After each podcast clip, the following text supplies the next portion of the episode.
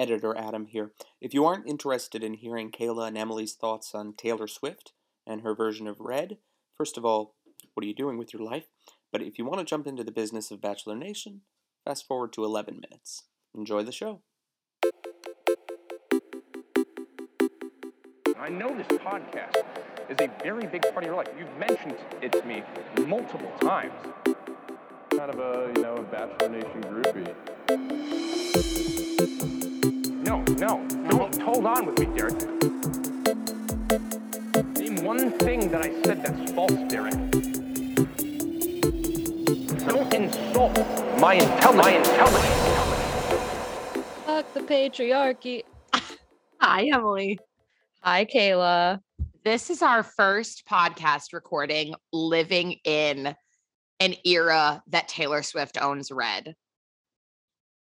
I feel different. I can't stop smiling. Like, I can't stop crying through my smile, you know, like tears are getting in my mouth. Oh, I fully haven't stopped crying since Friday. Like, randomly it'll hit me, like in the shower. Better Man will just get stuck in my head and I'm just like openly weeping for no reason. You know, the line that keeps getting stuck in my head is when in the All Too Well 10-minute version where it goes from what we know to you were tossing me the car keys, like that part. Yeah. Like, oh yeah. I can't believe we're living in a world like where Taylor Swift owns Red. And like, oh, fully.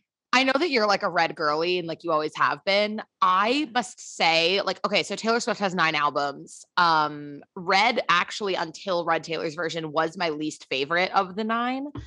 I know. Making it still in my top 10 albums of all time. Like, it's just right in 9th place. Yeah. But I think that Red Taylor's version, for me personally, it just, like, her being older and more mature, like, it's so cohesive and the story is so much clearer, like not even including the vault songs or anything like that, like just the original album. Like it just feels so much more cohesive and the sound, it's like what she was writing was so mature, but she was so young. Her voice almost didn't match up with how mature her like lyrics were. And totally now agree. It's just totally stunning. Agree because Red only became my favorite a few years ago. Like I loved it when it came out, but I didn't relate to any of it because it was 9 years ago and I was an adolescent. Yeah. So I only started really loving Red when I was dating my ex. Turns out Jake Gyllenhaal. Turns out we all dated Jake Gyllenhaal. Same exact guy. But I got so into it, but Taylor's version is like so much more profound because she sounds so fucking good. And it's all the songs that I already loved.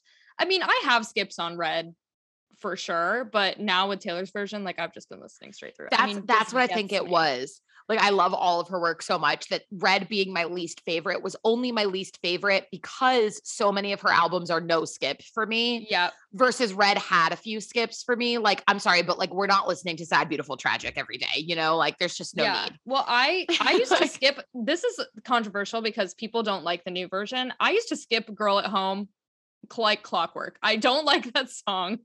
I've never really liked that song. I don't know. I've never really related to it.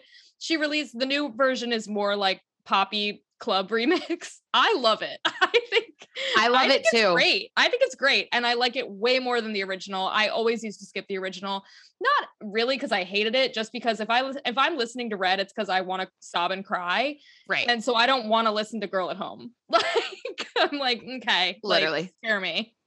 But I love the new version. It gets me going. I can't even get into the vault tracks. Like, oh my God. I bet you that's think about me. We need like a bonus episode just for Taylor Swift when she releases albums.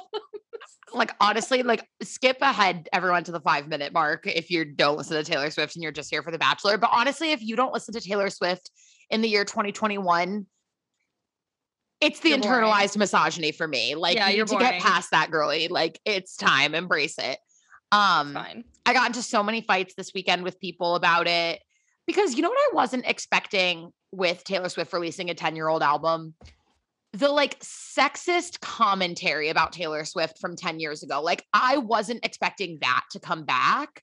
No, but it has like in full force. And I'm just as mad about it now as I was 10 years ago. Also because like she already released Fearless, and I know Red is like objectively I don't know that I would say a bigger album, but like the hype for this one was huge because All Too Well has been so hyped for so long.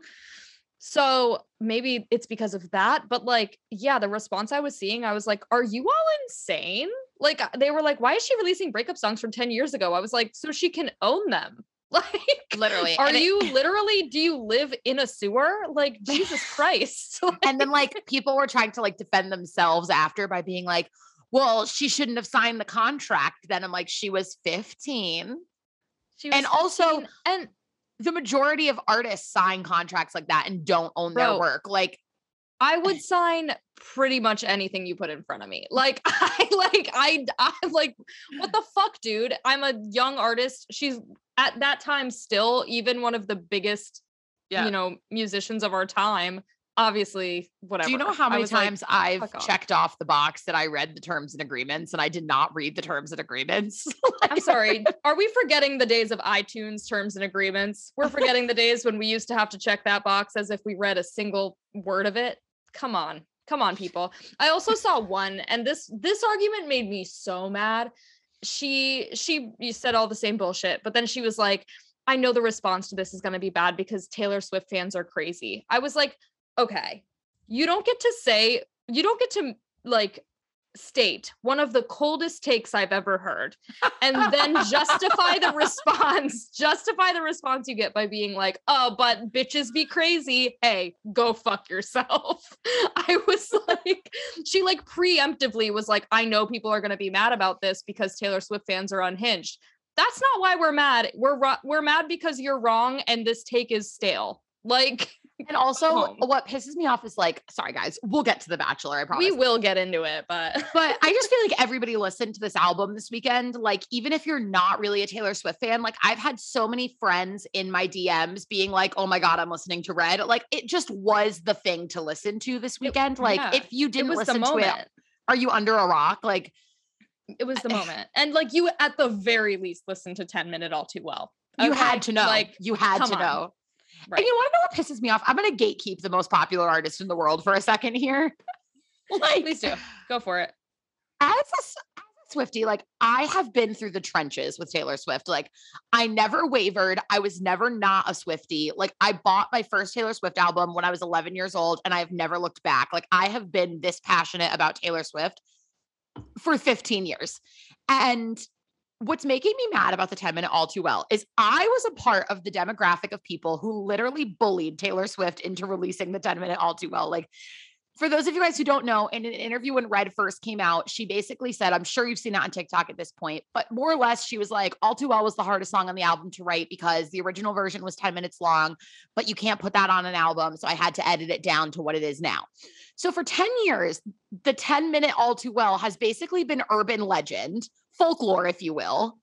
And as Swifties, we literally bullied this out of her. We're like, we know it exists. You have to release it. Blondie, put it on the re-record. There's no choice. You fucking coward. You fucking coward. Like annihilate him. Put it on the re-record. And she did. And it's phenomenal. But now new Swifties are like, this song's amazing. And I'm like, I've been waiting. I did my waiting. 10 years of it in Azkaban prison. Like, do you understand? No, I know. The girl I follow today has like never listened to any Taylor Swift and posted like, guess I should listen to this. TikTok made me. I got hives. Like I was like, hey, I'm going to throw up. Not to gatekeep Taylor Swift, because I understand she's the most famous woman in the world. Like, but she's only gotten like she was very popular, obviously, when she started. Obviously, misogyny, like honestly, did her so dirty. Yeah. For so long, and that sucks. And like a full disclosure, I was part of that for a while. But like, if you're just now being like, maybe I should listen to All Too Well, get fucked. You know what I mean? Like the rest of us, even those of us who were like totally blinded by all this shit. And like, I take responsibility for my actions, bro. Like that was on me, but I still came around like 3 years ago. Like you're fucking late. Like it's 2021. My last point on Taylor Swift before we move on is that there was a TikTok and it was of a girl who got her wisdom teeth out and she's talking about how much she loves Taylor Swift and her sister's recording her and she's talking to her mom and she's sobbing and she's like, I have loved her since I was 11 years old. And she's like crying. And she's like, and I loved her when everybody hated her. And I got bullied when Red came out the first time because I was the Taylor Swift girl. And she's like going on about how much she loves her and how like she's so annoyed that everybody loves Taylor now because she's been there the whole time. She's like, I'm so happy for her, but as someone who's been here the whole time. And I was like, she is speaking for elder Swifties. Through the trenches, like through the fucking trenches for Taylor Swift. Worth anyway, it. We'll... A worthy cause. Anyway, I need to get all that off my chest. I did. Yeah. I'm glad that we discussed it. I do know if like a handful of people who listen to the podcast who love Taylor Swift. So I hope that they enjoyed that. Now we'll get into the actual content. If you skipped ahead, welcome. Now that you're 20 minutes into the episode, we'll get to the real programming. Let's get to the juice. No, literally nothing. Kayla and I collectively have three notes. Yeah. So they kick off the episode going from Palm Springs to Minneapolis and they act like it is like, they act like they're going in reverse. Like they played an Uno reverse card on this one in terms of excitement. Like they were like Minneapolis. And I was like, but you were just in Palm Springs. Like, I don't know why we're getting so excited, but they go to Minneapolis. It is exciting because it's the first season in several that they get to travel in any capacity. So that is exciting. And the most exciting thing that we get out of it is that something that they haven't, I don't think ever done before is she's in her hometown with access to family and friends really early on. Yeah. Which is exciting. Usually the lead doesn't get to see their parents until like, right after hometown dates, like when they're bringing the final two home and like Michelle still has 10 guys there and is getting to hang out with her parents, which is awesome. Totally. Yeah. And Michelle's parents, as I've said before, and I'll say again, are my favorite people on the planet. Yeah. So obviously I am delighted to see them. It's like coming home to old friends. And she basically says like, it's just nice to have my parents like here and be able to talk to them and talk through things with them. They've always been there for me. And then it shows her talking to her parents, angels, sweethearts, just the best of us, Michelle's parents. Yeah. They deserve awards. Yeah. So she gets to hang out with her parents a little bit. And then we see all the guys standing in like downtown Minneapolis for no reason, screaming at the sky, Michelle. Because the producer was like, I'll give you $20 each. Scream Michelle at the sky. They don't have access to like their wallets or their phones or anything. So the producer was like, I'll go buy you a street hot dog each if you scream Michelle at the sky. Hey, Michelle. Hey, Michelle. She might hear you. Send up a smoke signal. Like, Anyway. So they scream Michelle and then Michelle comes up and we learn there's going to be 2 one-on-ones and a group date. There's 10 guys left. And the first one-on-one is going to Joe. In case you forgot who Joe is, he is the guy that she was rumored to already know before the show. And he is also from Minneapolis, which I think it made a lot of sense for Joe to get the hometown date.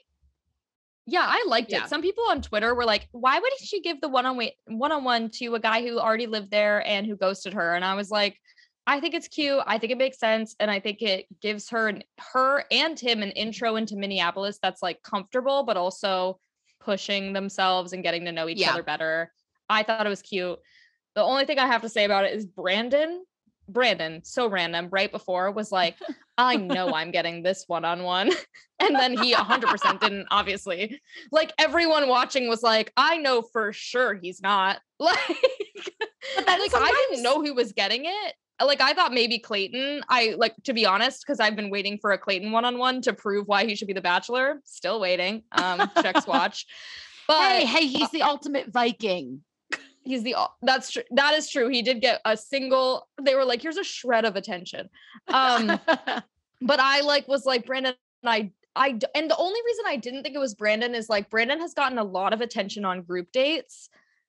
And so I just think that he's kind of cruising right now. And like, he will get a one-on-one eventually, but I was like, I don't think that you're going to get it. And then he didn't. And I was like, that tracks. Yeah. So Joe gets it and they kick it off at the Twins game where they throw out the first pitch. Obviously cool hometown date kind of thing. They go into the locker room and like make out a little. Not sexy. Definitely smells like a jockstrap. So the producers of this show have weird kinks. And the editing of this is kind of choppy because we almost immediately after the Twins game cut away back to the house where the date card gets read for the group date, which all the guys are going to be on except for Nate. So we learned that Nate will be getting the second one-on-one of the episode. But that's it. That's all we learn. And then we cut. And Chris S just like becomes a fire pit. Like there's just smoke coming out of his ears. He's like, you were he's so mad. This evening, you were tweeting like you used to tweet before we had a podcast, like when you would just go on rampages. And I was like, is she going to quit the podcast? No, I was just, my tweets were getting attention for some reason. So I just kept tweeting every thought that I had because I was like, maybe this one will take off too. And by take off, I mean like 50 favorites, but for my Bachelor tweets, like usually they don't do that well. So I was like, okay, I love attention. So they keep on going. Yeah. At some point they go to Michelle's high school. I think it's at this point, and they're playing basketball at her high school. To which I say, if I were ever the Bachelorette and they asked me what I wanted to do on a hometown date, if I ever said I want to go to my high school, I wouldn't. Yeah, I wouldn't say that. What would possess me to say that? What demon would have taken? What demon would have taken over my soul to make me be like, "Oh, my high school for sure, bro"? What would I show them? I did plays. Like we were theater kids, dude. What am I gonna do? Walk into the auditorium and be like, "That's where I was." An assisting role in Peter Pan the musical my junior year. I'd be like, and this is the back hallway where we would make out in between rehearsals. Like, what would you, this is the band room where we would touch each other's boobs casually. Like, what do you do at a high school? Like, what am I showing you that you need to see? Also, my high school looks like a prison from the outside, dark-sided. And there's only one area of it that's even remotely nice. And the only person at my high school that I would ever want anyone to meet is my calc teacher. Everybody else, every other fucking teacher I had, no. So unfortunately, it's not going to be a date. Like I don't see it in the cards.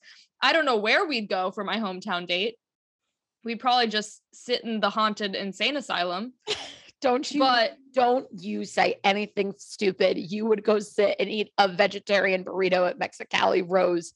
Oh, where they, I mean, that's a given. That's a given. But I mean, for the like long date portion, go sit in the insane asylum. Break into the insane asylum. Fun fact. I legitimately on my first date with Ben took him to the insane asylum.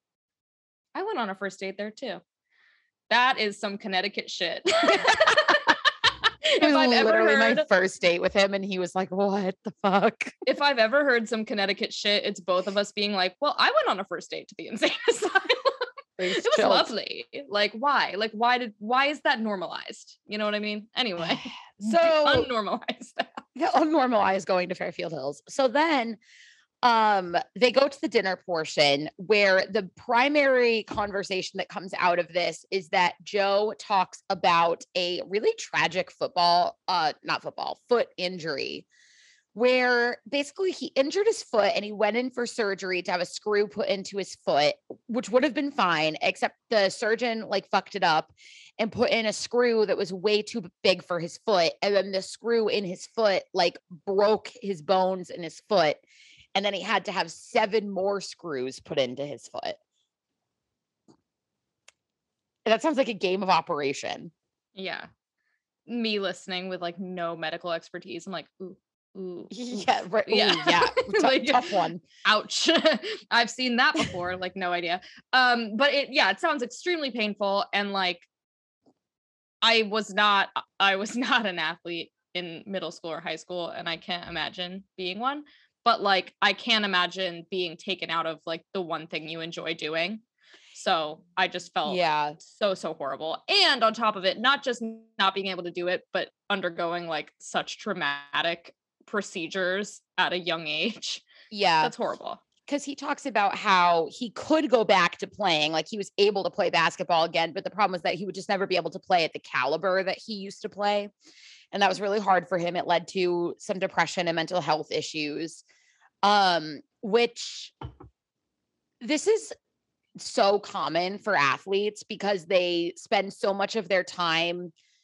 Like he said, like, if I'm not a basketball player, like, I don't know what I am. And like, you know, my little brother was a hockey player his whole life. He suffered multiple concussions and head injuries, wasn't able to play hockey anymore. And he definitely struggled with that. So it's like, I think that's really, really common, especially because athletes, a lot of times, like, you get them into the sport when they're so young, like their entire identity for their whole life. Like my brother was skating from the time he could walk. Like when you grow up and your entire identity is the sport that you play, I can imagine. And especially because we don't teach men how to process their emotions in any way. Yeah. Which Joe said earlier in the episode, like he said it like about his, you know, his dad and stuff. He was like, So. Oh yeah. He talks about his dad being reserved. Cause Michelle's like, have you always been this reserved? And he's like, yeah, my dad is really reserved. I kind of learned it from him and it's not easy for me to talk about my feelings. And Michelle's like, okay, well, it's not easy for me either. So buck up. Yeah. Buckle in.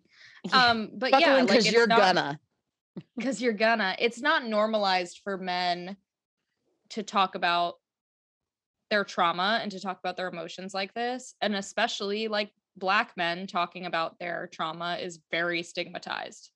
So I really appreciated Joe. And also obviously he felt a little bit uncomfortable because I think Michelle was like, tell me about you. And like, he kind of felt like, how much should I say? How much shouldn't I say? But I'm just really happy that he opened up and I'm proud of him. Yeah. And I love him. That's something Michelle has said to both him and, even though Jamie ended up being shitty, she said it to Jamie when he was talking about his mom earlier in the season. She tells both of them that she's proud of them for telling their story and being vulnerable, which I think goes a long way on this show because a lot of times, like, we expect, like, I know when we've watched certain seasons and someone won't open up, we're like, idiot. Like, don't you know you have to be vulnerable in order to get anywhere on this show? But like, they are on national television. Like, these are sometimes fairly reserved, private people. So I appreciate that Michelle always acknowledges that what they're doing is hard and says that she's proud of them. Yeah. And it was cool. It was cool hearing from an athlete going through something like this. This isn't something that we've heard about a whole lot on this show. Yeah. And like, there were other athlete, like former contestants, like Andrew Spencer was one who like tweeted out like support of Joe. And like, it was just sweet. I was like, good. Like, thank you for opening this up and being able to talk about something that, like, you know, he even said like ball was life, which so often is considered to be like a meme, like ball is life, that whatever. Yeah. But he talked about it in a way that like really opened up a new conversation and was important to him. Yeah. And I was proud of him. Yeah, it was good. And that kind of wraps up Joe's date. It goes well, he gets the rose, but that's kind of the closer. Yeah. And I'm a Joe fan too. I think a lot of people are like, he ghosted her. And I'm like, he ghosted her after they sent like two messages back and forth. Right. And she, I think, acknowledges that. Like, I would not, if somebody did that to me, I would not be like, and I don't, Michelle isn't either, but I would not be like, oh my God, he ghosted me. Like, what a piece of shit. Like, I would be like, oh, we like briefly talked and then we stopped. Yeah. So yeah, I don't have reservations about Joe. I like Joe a lot. I think that he's really great. Yeah, I think Joe is a good one. So then we move into the group date where we go to the Minnesota Vikings stadium, where Clayton is like on cloud nine because he thinks he's going to get to play football. Also, for the record, Ben watched up until this point in the episode with me, and so I had him look up Clayton when he played for Mizzou. He hardly played. So Mizzou Clayton, he's a fraud. Mizzou Clayton had like 14 yards his senior year. Oh my God. Okay. So Mizzou Clayton. Anyway. So the Bachelor can't even get good college football players. Like, no, they're not even pulling the like high rankers. Like, they're just like, this guy, yeah. Like, don't get me wrong. Great. Don't get me wrong. Clayton was still recruited to play D1 football. He's probably not shabby, but like, he hardly played. So yeah. He's like on cloud nine because they're doing what he thinks will be a football date. And so does the whole group. And then Michelle's like, gentlemen, like, say hi to the Vikings. And so everyone's like, oh my God, we're meeting the Minnesota Vikings. Like, this is insane. And out comes four like burly men dressed as Vikings. Yeah. This is my kind of bamboozle right here. I was like, fuck yeah, you idiots. Also because I was like, I don't want to watch them play football. They already played basketball. That's too many sports for my small brain. Just kidding. Like, I know how sports work. I don't want to watch it twice in a season. So I was if like, I wanted to watch sports, I'd watch sports. Yeah, like, why would I be watching The Bachelorette? Right. You know what I mean? So I was just like, you know, the basketball date was fine. I don't need a football date. Also, like, the last date was competitive. Like, I'm just like, I've had enough of the team dates. Let's not do it. And then the actual Vikings came out with their vile food. And I was like, perfect. I was like, just what the doctor ordered. Poison, you know? So... It couldn't have gone better for me mentally. Not only did they come out with vile food, but they had a screaming competition for no reason. It was just like, who can give the best Viking scream? Alarming, jarring. And then Chris S gave the weakest scream I've ever heard. And the Vikings were like, that doesn't sound good. Yeah. They were like, go away. They were like, that's enough out of you. They were like literally like the knights in Shrek when they're talking to Lord Farquaad. They were like, speak up. Yeah. They're like, we can't hear you down there. Get out of here, pipsqueak. My mom asked me tonight, we were on the phone talking, and she hadn't watched last week's episode until last night. So she was asking me about, she was like, oh, did you guys do the podcast last week? And I was like, yeah. She was like, what did you guys talk about? And I was like, Chris S's height mostly. And she laughed her ass off. She was like, what's wrong with that guy? I was like, I know, right? So anyway, that's the recap of last week. If you didn't listen. What's wrong with that guy? I don't know. He's small. He's just small. Like, it's so mean. But if you didn't listen, that's all it is. I was like, they showed him like a generous moment where he was walking like more in the like front of the guys, and they were kind of walking behind him. So he didn't appear as short. And I was trying to explain to Ben that all you and I did was absolutely roast Chris S for being small. And Ben like looked at the screen and he was like, what? Cause like in his defense, he didn't look small. No. Yeah. On this date, I was like, were we wrong? Or is he wearing lifts? Like, I was like, what's going on? Anyway.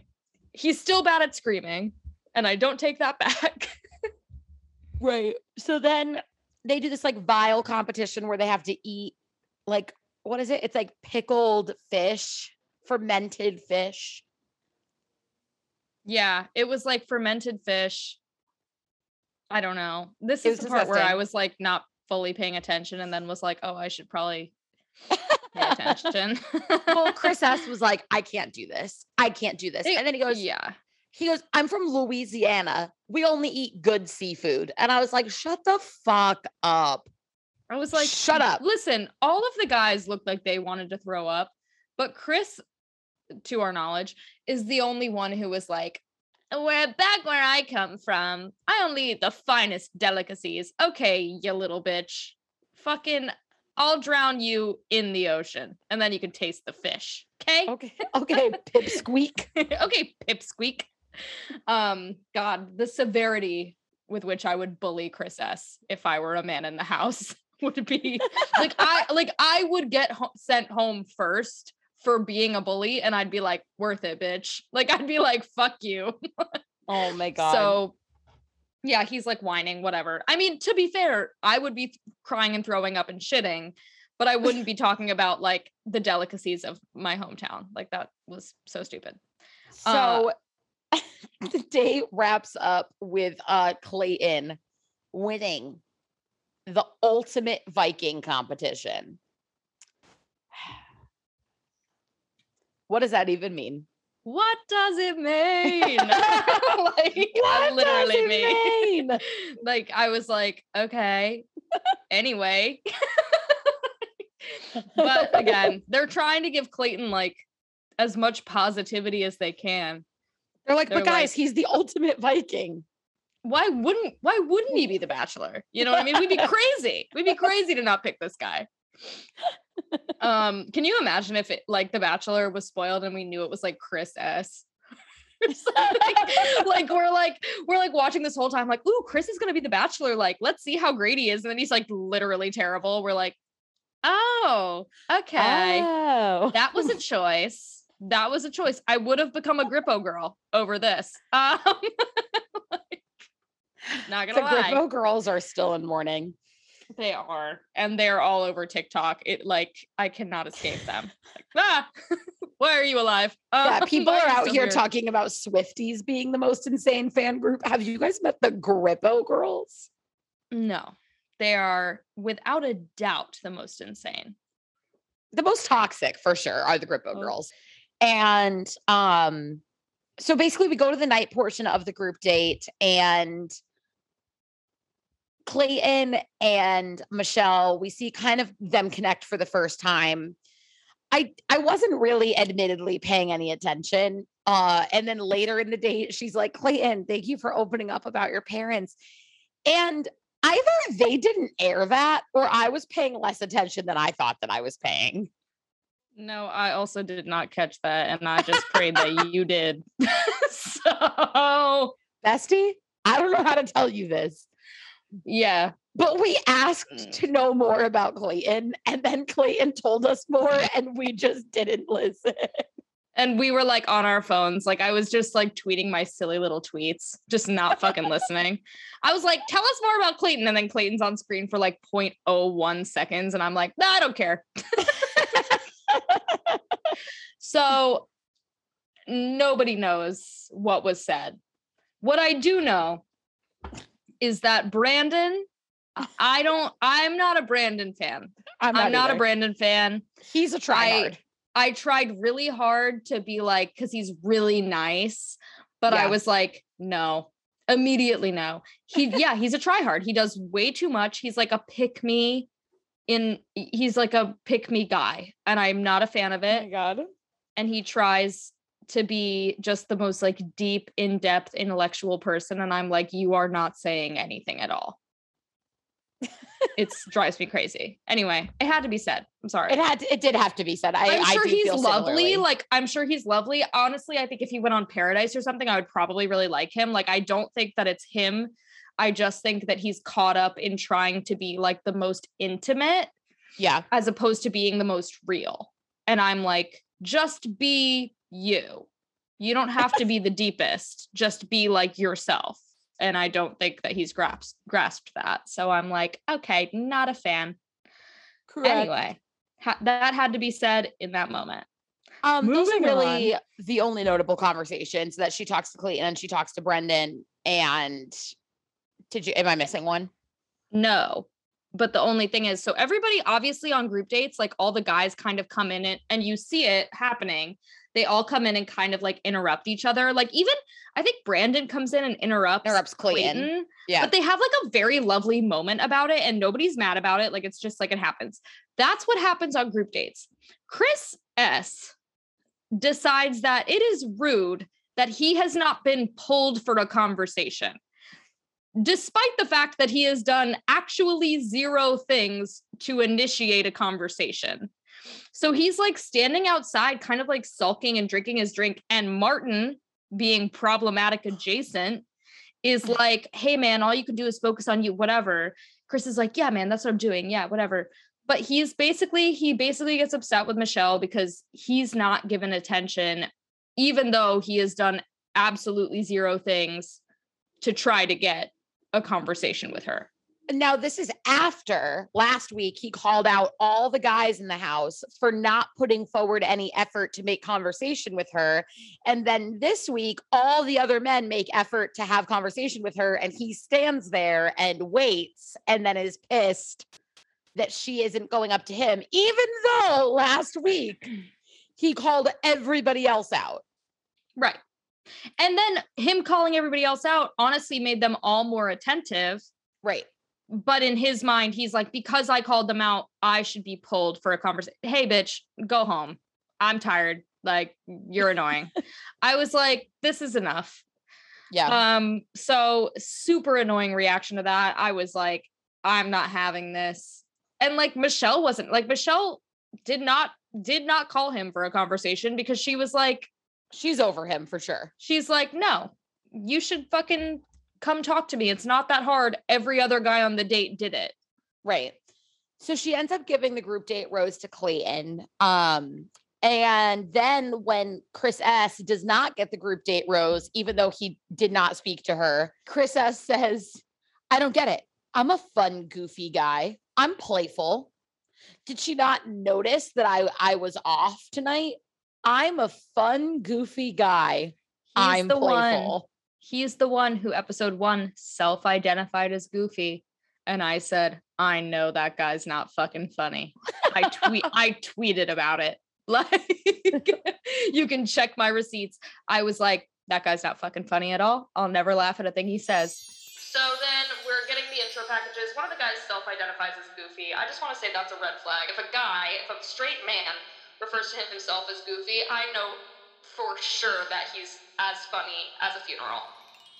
Like, and also, like, it's such a fucking babyish thing to be like, why wouldn't she notice that I'm upset? If you're like in a relationship with someone or pursuing a relationship with someone and you're upset about something, you should just tell them, you know, like sometimes like people, first of all, might not notice. And second of all, they don't care. Probably Chris. That's what it was with Michelle. She was like, I don't give a fuck. But if you're upset about something, just fucking tell her, which you know what he did later. So I don't have to give him this advice. He knows. And it did not work out well for him, but still, giving your enemy advice that you know will fail. It was like even more, I'm like plotting and scheming. It was even more like pick me that he was just like, why wouldn't she notice that I was like a little bit off? Bitch, eat a Snickers. Like you're grumpy when you're hungry. I was like, you're being so annoying right now.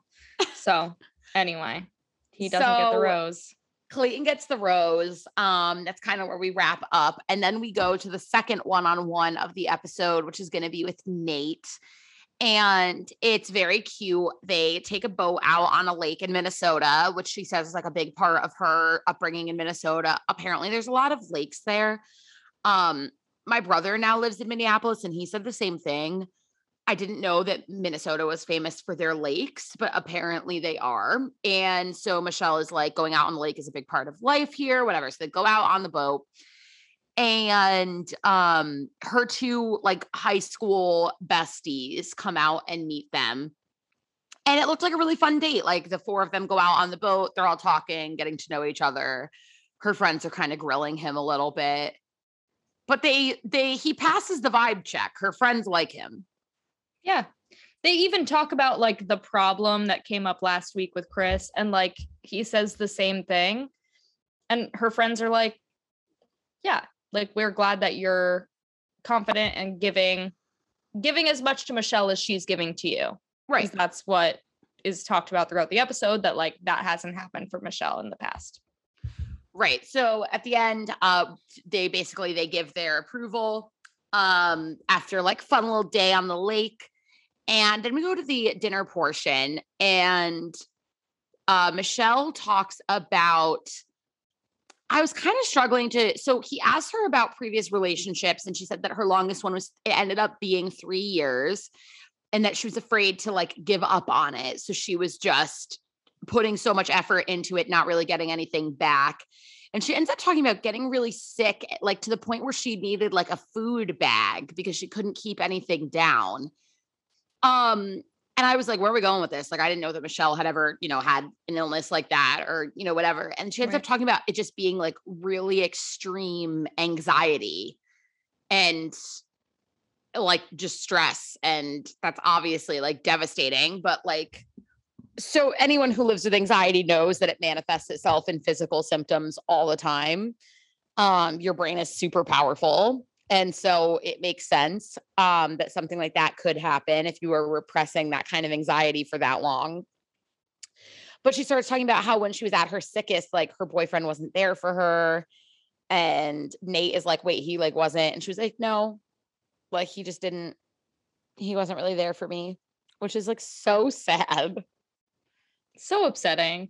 Yeah. And like all of this started too. Nate mentioned like he likes relationships that don't feel serious, like 100% of the time. Like he likes to have fun, and he has in the past lost that fun aspect of himself when in a relationship. Yeah. And I think like Michelle kind of agreed and was like, yeah, like that relationship took everything out of me, because she was emotionally giving and giving and giving to somebody who just was not reciprocating. And so the whole conversation was obviously, it was really heartbreaking for Michelle, but it was also really like relatable in terms of like not wanting to lose yourself in a relationship, wanting to maintain who you are and what you value. Yeah. And I appreciate that they had that conversation, because that happens, unfortunately, a lot in relationships. And then we get to the goods. Oh, we get to the goods. And before the goods, I just have to talk about it again. Martin is an instigator, because yes. Martin and Chris are sitting at the house talking, and Martin is like basically egging on Chris in terms of like, if you feel that way, like you should say something, whatever. So I'm like, Martin now has been best friends in the house with the two most problematic people, Jamie and Chris S. Can we send this man home? And I'll ask just it again later. Proximity. Like, please, for proximity. And also later he says his own piece, and I'm like, bitch, get rid of him. But anyway, yeah. I just want to note, like, Martin is problematic, and I'm not a fan. Yeah, I think he's going to end up being, because like Chris S was a problem, but he's only been a problem for like 2 episodes. Jamie was only around for like 2 episodes. I think it's going to end up being that Martin kind of ends up being like the standout villain from the season. Mm-hmm. Because he's more of a snake in the grass about it. But like at least Chris and Jamie had the decency to like openly suck, you know, like so we can just get rid of them.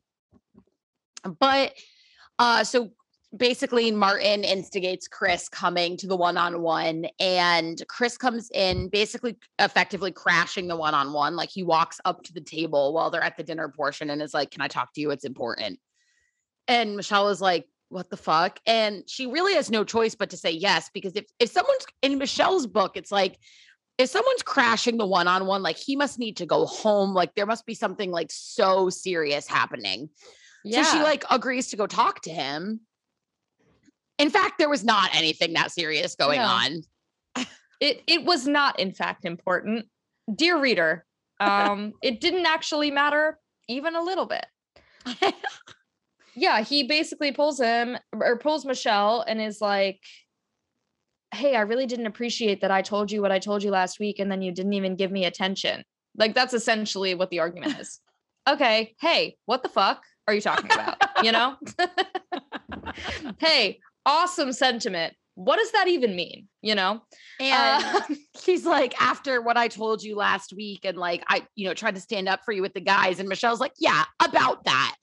And she says, she's like, as a woman, and more importantly, as a woman of color, I am spoken for a lot. And like, I can speak for myself. Like I can say how I feel. I don't need assistance. I don't need you to speak for me. And I'm glad that she addressed it, because last week when he spoke for her, I couldn't tell how Michelle felt about it. Like she seemed annoyed, but she also didn't say anything to him about it. So I was like, I don't know, like how she felt. So I was glad that she was like, and another thing, fuck you. Literally. She was like, I want somebody who will stand up for me, not speak for me. And I was like, as you fucking should, queen. Fuck Chris S. Stinky cheese man looking ass. Get the fuck out of here. Lord Farquaad looking. I'm tired of you. I'm like, your days are numbered. Pipsqueak. Literally. Calling him Pipsqueak was actually such a vintage roast. I'm really. I don't think I've heard the word Pipsqueak in 10 years. No, I'm adding it back to my book for sure. That's a very good one. While you're there, you should add twerp. Twerp is good. Oh, twerp is an excellent one for Chris. He's a twerp. You wow. Twerp. I love it. Anyway, So needless to say, she sends Chris home and goes back to the table with Nate. On a date that he's not even on, dude, he gets sent home. Embarrassing. That is embarrassing. Okay. I was like, oh my God, I would be crying and shitting and throwing up. Like, you showed up to a date you weren't even on and you did not get the justice you thought you would get. You got booted. Like, that's so sickening. I fucking love her. Chris, that's it. So Chris gets sent home. That's basically the end. She gives Nate the rose. The evening wraps up. We go to the cocktail party for the rose ceremony, and her and Rick go on a nice little walk. They make out a little.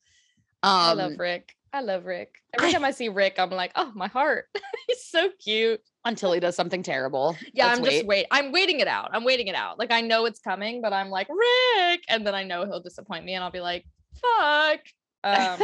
But for now, like, they were dancing by the little pianist on the street. I was like, this is so romantic. I love him. Yeah. So they go on a little walk, and then her and Rodney go on a little excursion. Theirs goes well as well. And then we get to the goods, because Martin fumbles the ball bad. And it's like bad. To be fair, I was like, karmic justice, bitch, go home. Like, I was like, good, fumble it. Yeah. But it didn't even fucking work. So I guess fuck me. Yeah, he basically goes into the "you're not like other girls" speech, which the second a guy says that to you, run the fuck away. Because it just means that they have no respect for like women.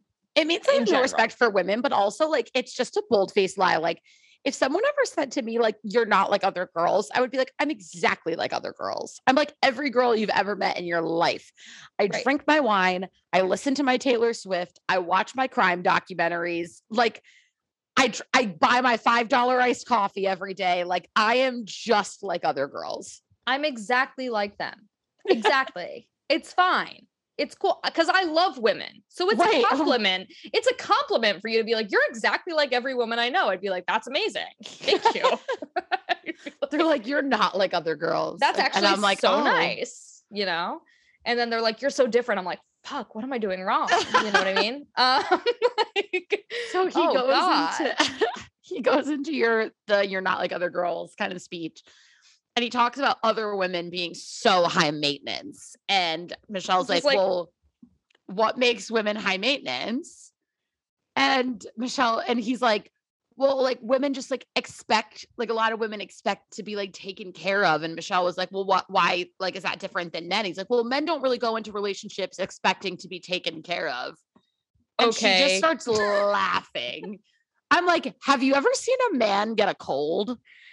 Clearly, like literally, I'm like, okay, do you know why so many women who date men specifically don't date, period, is because they don't want to be a mother to someone else's son, bitch. Like literally, I'm like, men don't need to be taken care of. I'm like, have you ever seen a man open a fridge and ask where the ranch is and it's right in front of his face? Like, no, like, this was the most ridiculous thing ever. And the implication that women wanting to be taken care of is too much, right, is like so gross. I'm like, women in relationships, I'm not, you know, obviously there's exceptions. Like, obviously women can be toxic too. Like, I'm not speaking on everyone. I'm just saying the idea that like a woman wanting to be comfortable in a relationship to the point of like just feeling comforted and feeling secure is like too much for a guy. Hey, get lost. Like, I was like, get lost is another vintage one. I'm really pulling them out. No, it was so misogynistic. Like, I was like, everything you're saying makes no sense.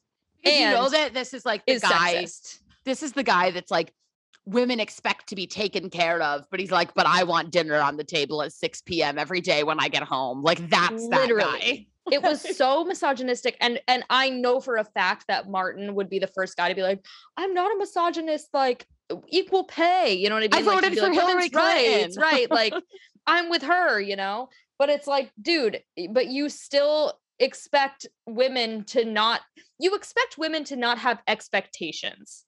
It's not about women asking for too much. It's about women asking for anything. Like if a woman asks for anything, a man is immediately like threatened by that and is like, oh my God, she wants so much from me. She's so needy. Like, no, I just want to be treated like a person. I want to be comfortable in my relationship. I want to be happy. That's it. And the guy is like, oh my God. How dare you? How dare you? And then he implies that Michelle somehow wouldn't want that, which she absolutely does. And she deserves it. And she's been open about wanting. I was like, where are the brain cells, my friend? Where are the brain cells? It made no fucking sense. So needless to say, the conversation doesn't go amazing. And then it's time to hand out roses.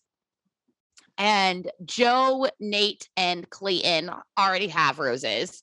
So the remaining roses go to Rick, Olu, Brandon, Martin. Shockingly, Martin gets one. I at least thought they would have aired it so that Martin would have gotten the last rose. So it was like a build. But no, they like tormented Rodney. Yeah, why would you torment Rodney? He's a king. Yeah. That's so rude. So Rodney ends up getting the last rose. Martin does get to live to see another week. I'm unsure why. I think it's just because she sent home every villain she's had so far. So the producers are like, you got to keep somebody. Because he just got his one-on-one last week. I was like, maybe it would have felt weird for her to send him home this week. Yeah, but they did that to Jamie. Jamie had one and was gone the next week. That's true. But he had like a real, you know, issue. Like they had a talk and she was like, bye. You know what I mean? Like yeah. With Martin, it was like, you know, they talked and it didn't go perfectly, but I don't know. Yeah, it's very weird that she's keeping him. I thought it was weird that she kept him last week. Like we talked about it last week. We're like, why did he even get the rose on their one-on-one? Yeah. Like I don't get it. I don't think that they're compatible. And I think that he like dug himself a hole tonight. Like I was like, yeah. This man is just fucking talking and he doesn't realize that what he's saying is horrifying. Like he thinks he's being nice and it's in fact not nice. Like it is just, it's just horrible. So that's it. That's the episode. She gives out the roses. Yeah. And, you know, he lives to see another week. We still don't know why Clayton's the Bachelor. No. Nope. And Chris S is finally gone. Although I gotta say, I'm a little bit sad about Chris S being gone. Not, you know, on Michelle's behalf, I'm thrilled, obviously. Yeah. But who am I going to target now? No, I know. I mean, it's like all going towards Martin, and I fully intend to be like bullying him, anti-Martin. Forever. I think that like some of the men on The Bachelorette, like I get that like Taylor Swift is the most famous person in the world, but I'm going to need everybody to direct some of the Jake Gyllenhaal energy towards like some of these men. Yeah. I mean, I'm not going to lie. Like I am still like, I like Jake Gyllenhaal to the point of like, he's a good actor and he's always been nice to people I worked with. So sorry, but right. Because of that, how about we hate Martin? You know what I mean? Like, my thing with back to Taylor Swift, but my thing with Jake Gyllenhaal is like, I don't understand why like we need to attack Jake Gyllenhaal on the internet just because Taylor Swift wrote like a scathing song about him. Like, was the song scathing? For sure. But like, should people be DMing Jake Gyllenhaal death threats? Probably not. No. Like, also, like we know Dear John is coming. So let's like conserve. And also John Mayer is legitimately the scum of the earth. So right. Like, let's reserve our energy like, for bullying John Mayer. Has like legitimately been proven to be that like 1,000 times over. Yeah. Like he's never proven himself to be a good person. Meanwhile, Jake Gyllenhaal has, or proven himself to be at least like a decent human, right. Regardless of what happened. Meanwhile, John Mayer, no progress has been made. So I'm like, you know what? If we're going to hate anybody, let's just save it. And then when Dear John comes out, we can fucking go rob banks, you know?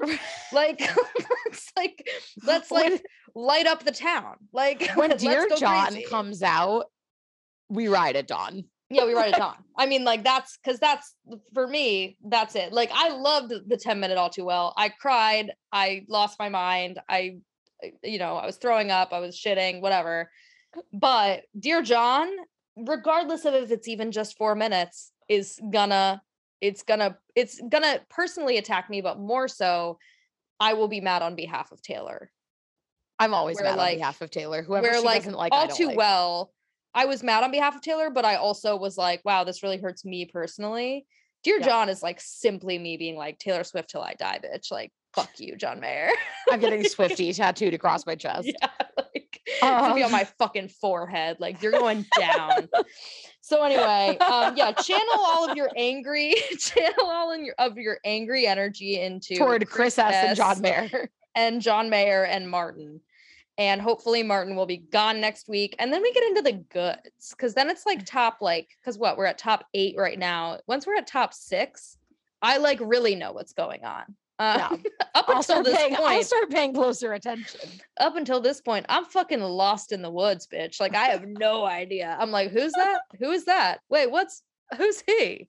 So it gets good. Yeah, the two guys that went home tonight, I've never seen them before in my life.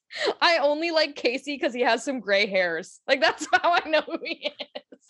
I was like, oh, he's got some gray. Okay, I like him. I like him. The two that went home. That's not a reason. Like the two that went home, I've never seen them before in my life. Never. No, they could have planted two random guys, and I would have been like, oh yeah, like, quite literally. So, with that said, that's it. Good time. That's it. That's all she wrote. Most of this episode was literally about Taylor Swift, as she deserves.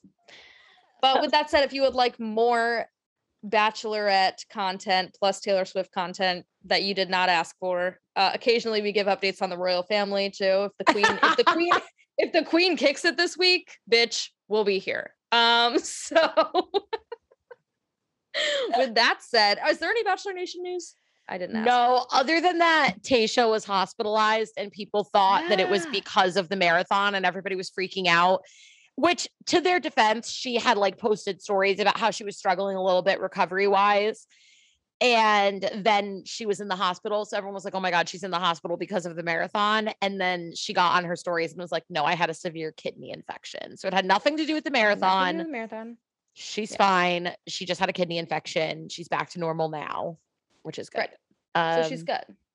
And then Tyler Cameron did a spread for Balmond, and I don't know what makes Balmond tidy whities any different than any other kind of tidy whities other than that they say Balmond on them.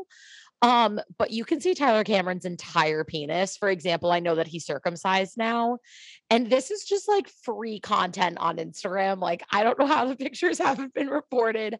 I don't know how they're like a legitimate, like high fashion photo shoot. I know Tyler Cameron so intimately after seeing this photograph.